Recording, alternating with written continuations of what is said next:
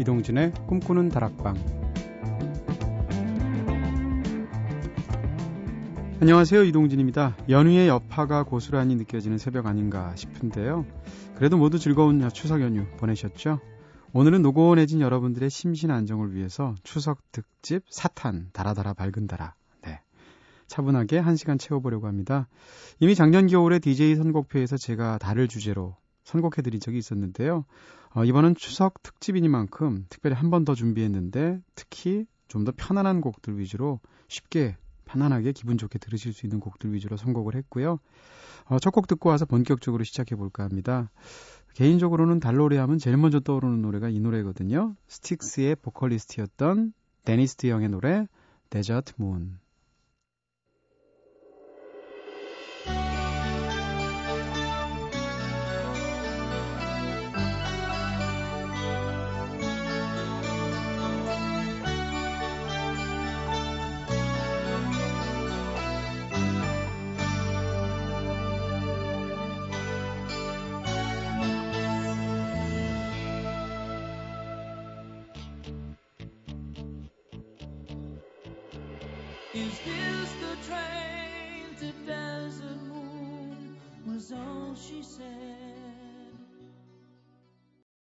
네, 데니스 디영의 매력적인 목소리로 데저트 문 들으셨어요.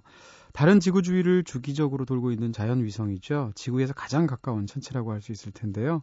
지구로부터의 거리가 평균 38만 4,400km. 네. 지구에서 태양까지 거리의 400분의 1 정도밖에 안 된다고 합니다. 달의 크기는 지구의 약 4분의 1 크기인데 질량은 약 81분의 1 정도밖에 안 된다고 하고요. 다른 행성의 위성에 비해서 그 비율이 월등하게 크기 때문에 지구와는 형제 행성으로 여겨지기도 하죠. 아이들에게 햇님을 그리라고 하면 다 비슷하게 그리잖아요. 근데 달님을 그리라고 하면 초승달 그리는 아이도 있고 반달 그리는 아이도 있고 보름달 그리는 아이도 있고 실로 다양한 모양이 나오게 되는데요. 이건 달이 스스로 빛을 발하지 않고 태양의 빛이 닿은 부분만 반사돼서 나, 빛나는 것처럼 보이는 일종의 상망 현상 때문이겠는데요. 그렇기 때문에 태양, 달, 지구 이 세 천체의 위치에 따라서 달의 빛나는 부분의 형태가 달라져 보이는 거죠. 달 노래 몇 곡 더 들어보겠습니다. 아주 고전적인 노래 두 곡 들어 어, 골라봤고요. 영화 티파니에서 아침을에서 오드리 헵번이 창턱에 앉아서 수건을 머리에 감싼 채 오드리 헵번은 네, 수건을 머리에 감싸도 예쁘죠. Moon River 그 노래 한번 들을 거고요. 이어서는 영화 Mission to Mars에도 삽입되었던 역시 고전적인 프랭크 시나트라의 노래 Fly Me to the Moon 이어서 듣겠습니다.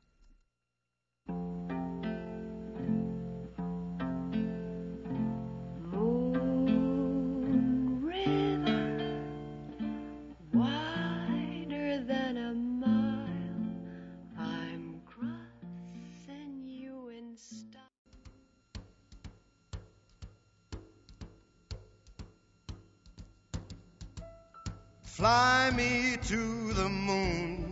Let me play among the stars. And let me see what spring is like on Jupiter and Mars. In other words, Fly Me to the Moon, 프랭크 시나트라의 노래 들으셨습니다. 그 전에는 티파니에서 아침을 해서 오드리 헵번이 불렀던 Moon River 들으셨고요. 여러분께서는 지금 이동진의 꿈꾸는 다락방 듣고 계신데요. 오늘은 추석 특집 사탄, 달아달아 밝은 달아라는 주제로, 어, 제목으로 연휴 마무리하고 있죠. 자, 우리가 태어날 때부터 하늘에 자리 잡고 있었던 달은 나라마다 다양한 의미로 자리 잡아왔는데요. 옛날 얘기 한번 해보겠습니다. 고대에는 대부분의 민족들이 하늘을 신들의 공간으로 봤고, 태양과 달 역시 그곳에 사는 신들이라고 대부분 여겼죠. 예를 들어서 인도에서 달은 바루나, 태양은 미트라라는 신으로 불렸는데요. 태양과 달은 교대로 세계를 비추면서 어둠과 재앙으로부터 인간을 지켜준다고 믿었다고 합니다. 그리고 또 달은 죽음의 신이기도 해서 사람이 죽으면 그 영혼이 달나라로 올라가서 산다고 믿기도 했다는데요.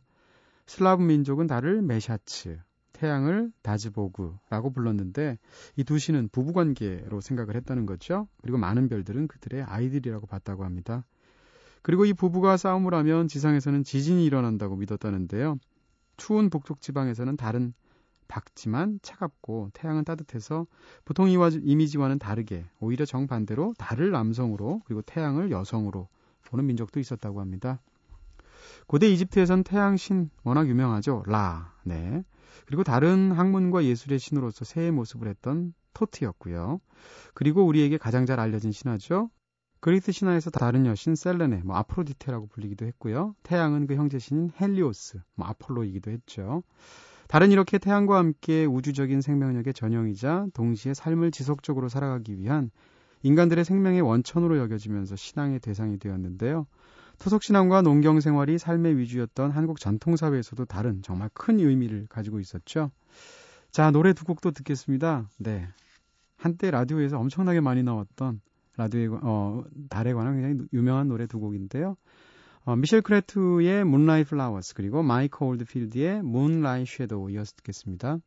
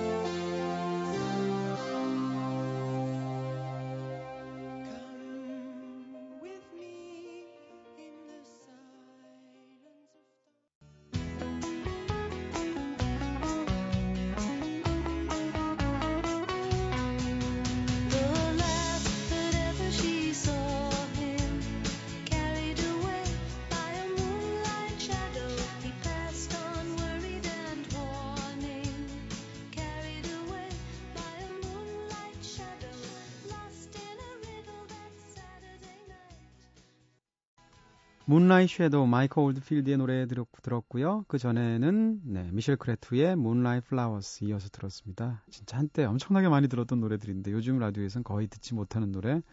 옛날 생각하신 분들 많으실 것 같아요.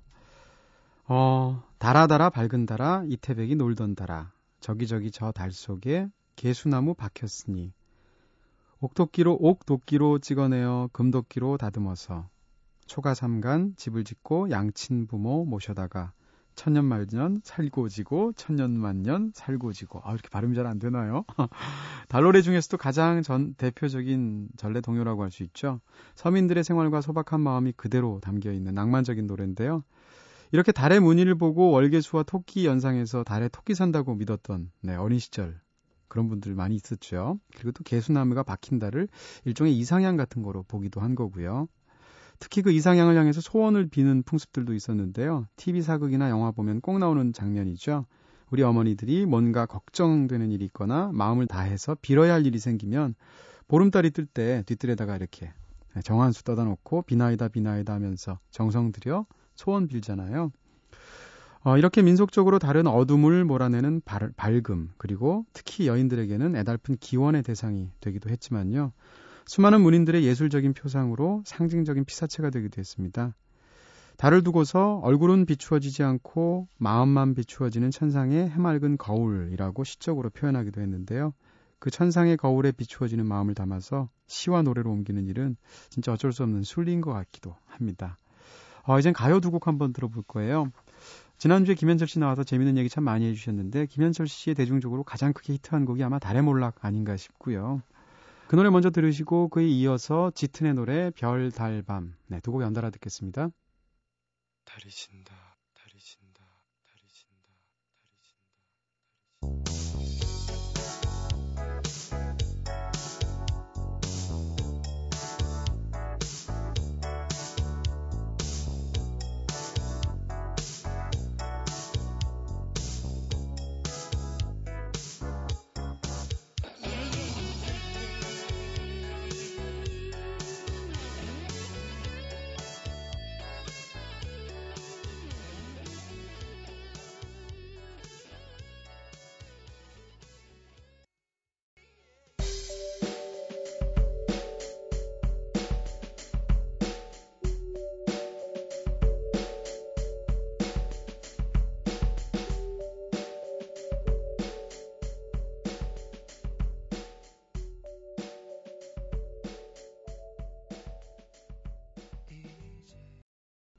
네, 짙은의 별, 달, 밤 들으셨습니다. 그전에는 김현철 씨의 달의 몰락 들으셨고요. 자, 이렇게 다른 우리에게 다양한 의미로 다가오죠. 이어서 제가 좋아하는 달에 관한 짧은 시 한 편 준비해 봤습니다. 허수경 시인의 달이 걸어오는 밤이라는 시인데요. 허수경 시인이 한번 제가 진행하는 프로에 나오셔서 시를 직접 본인의 시를 낭송하신 그런 기억이 있는데, 와, 시인이 자기의 시를 읽으면 저렇게 다르구나. 그런 느낌이 드네요. 저는 좀 약간 쑥스럽긴 하지만요. 워낙 멋진 시라서 읽어드릴게요.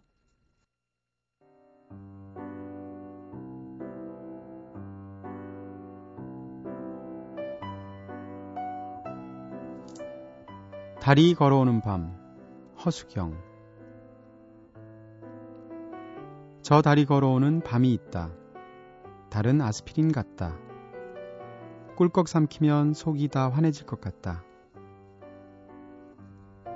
내 속이 전구알이 달린 크리스마스 무렵에 전나무 같이 환해지고 그 전나무 밑에는 암소 한 마리.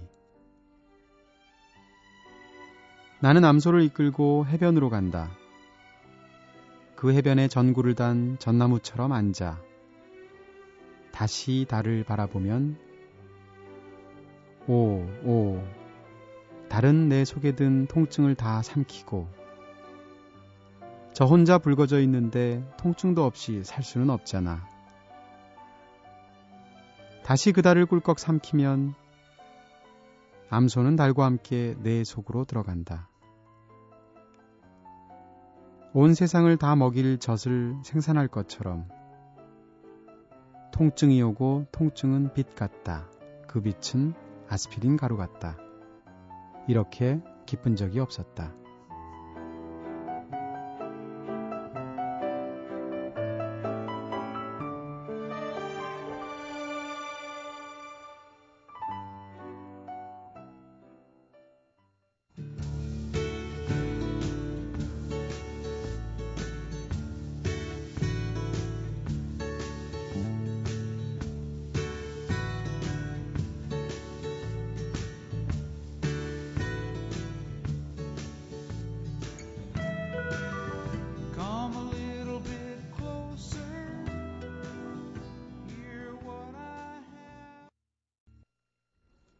네, 닐령의 노래 하비스트 문 들으셨습니다. 아마도 팝 역사에서 가장 유명한 달 노래 중에 하나가 아닐까 싶고요. 닐령의 수많은 명반들이 있지만 그 중에 명반의 제목이기도 한 네.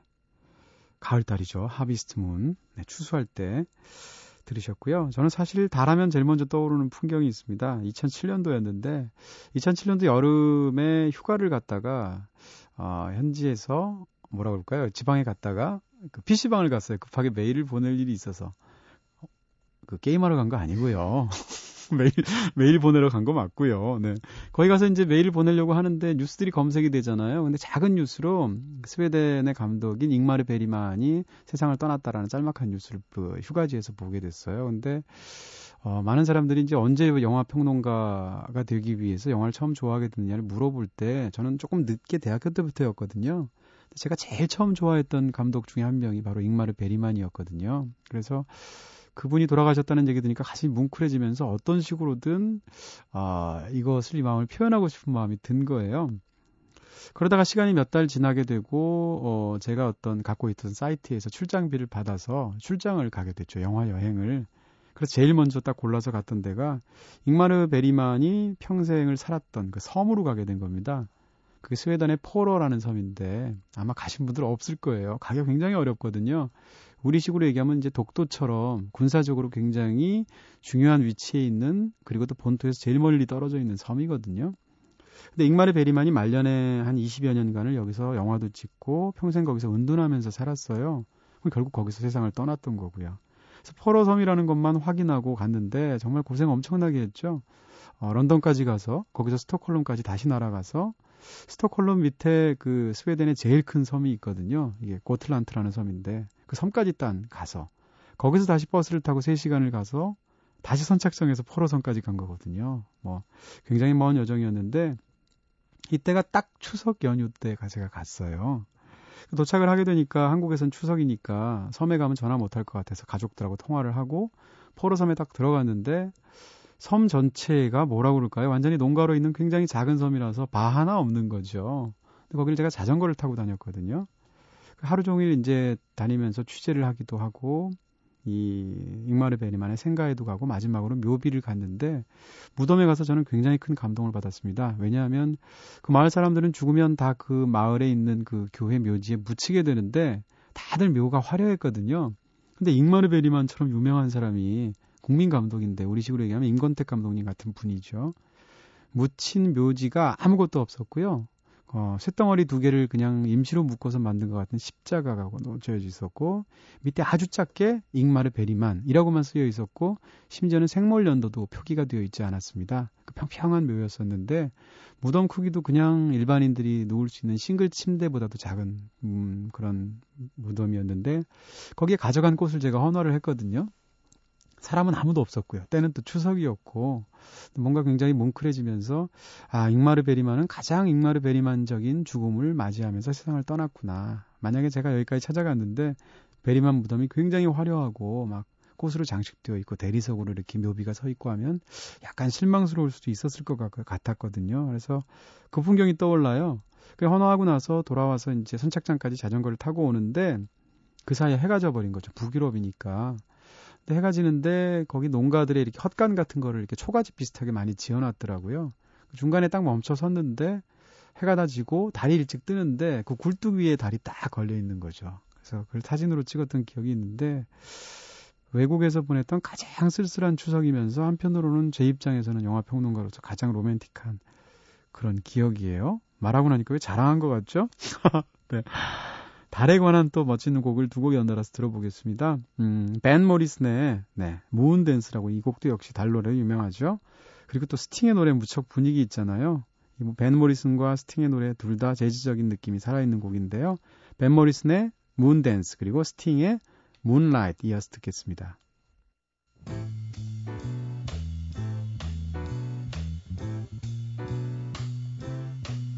Well, it's a marvelous night for a moon dance with the stars up above in your eyes. A fantabulous night to make romance neath the cover of October skies. You know the leaves on the trees are falling to the sound of the breezes that blow. Know I'm trying to please to the calling.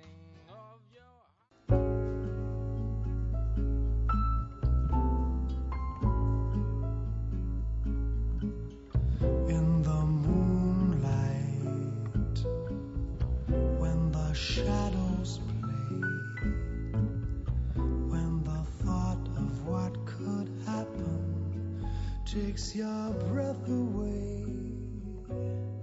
Sighs and whispers, quiet laughter in the air, unspoken invitation.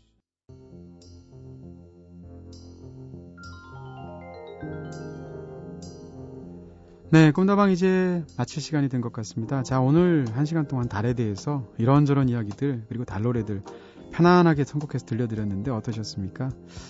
어, 다행히 내일은 개천절이기 때문에 또 하루 쉴 수 있잖아요. 하루 더 푹 쉬시면서 연휴 후유증 잘 털어내시길 바랄 거고요.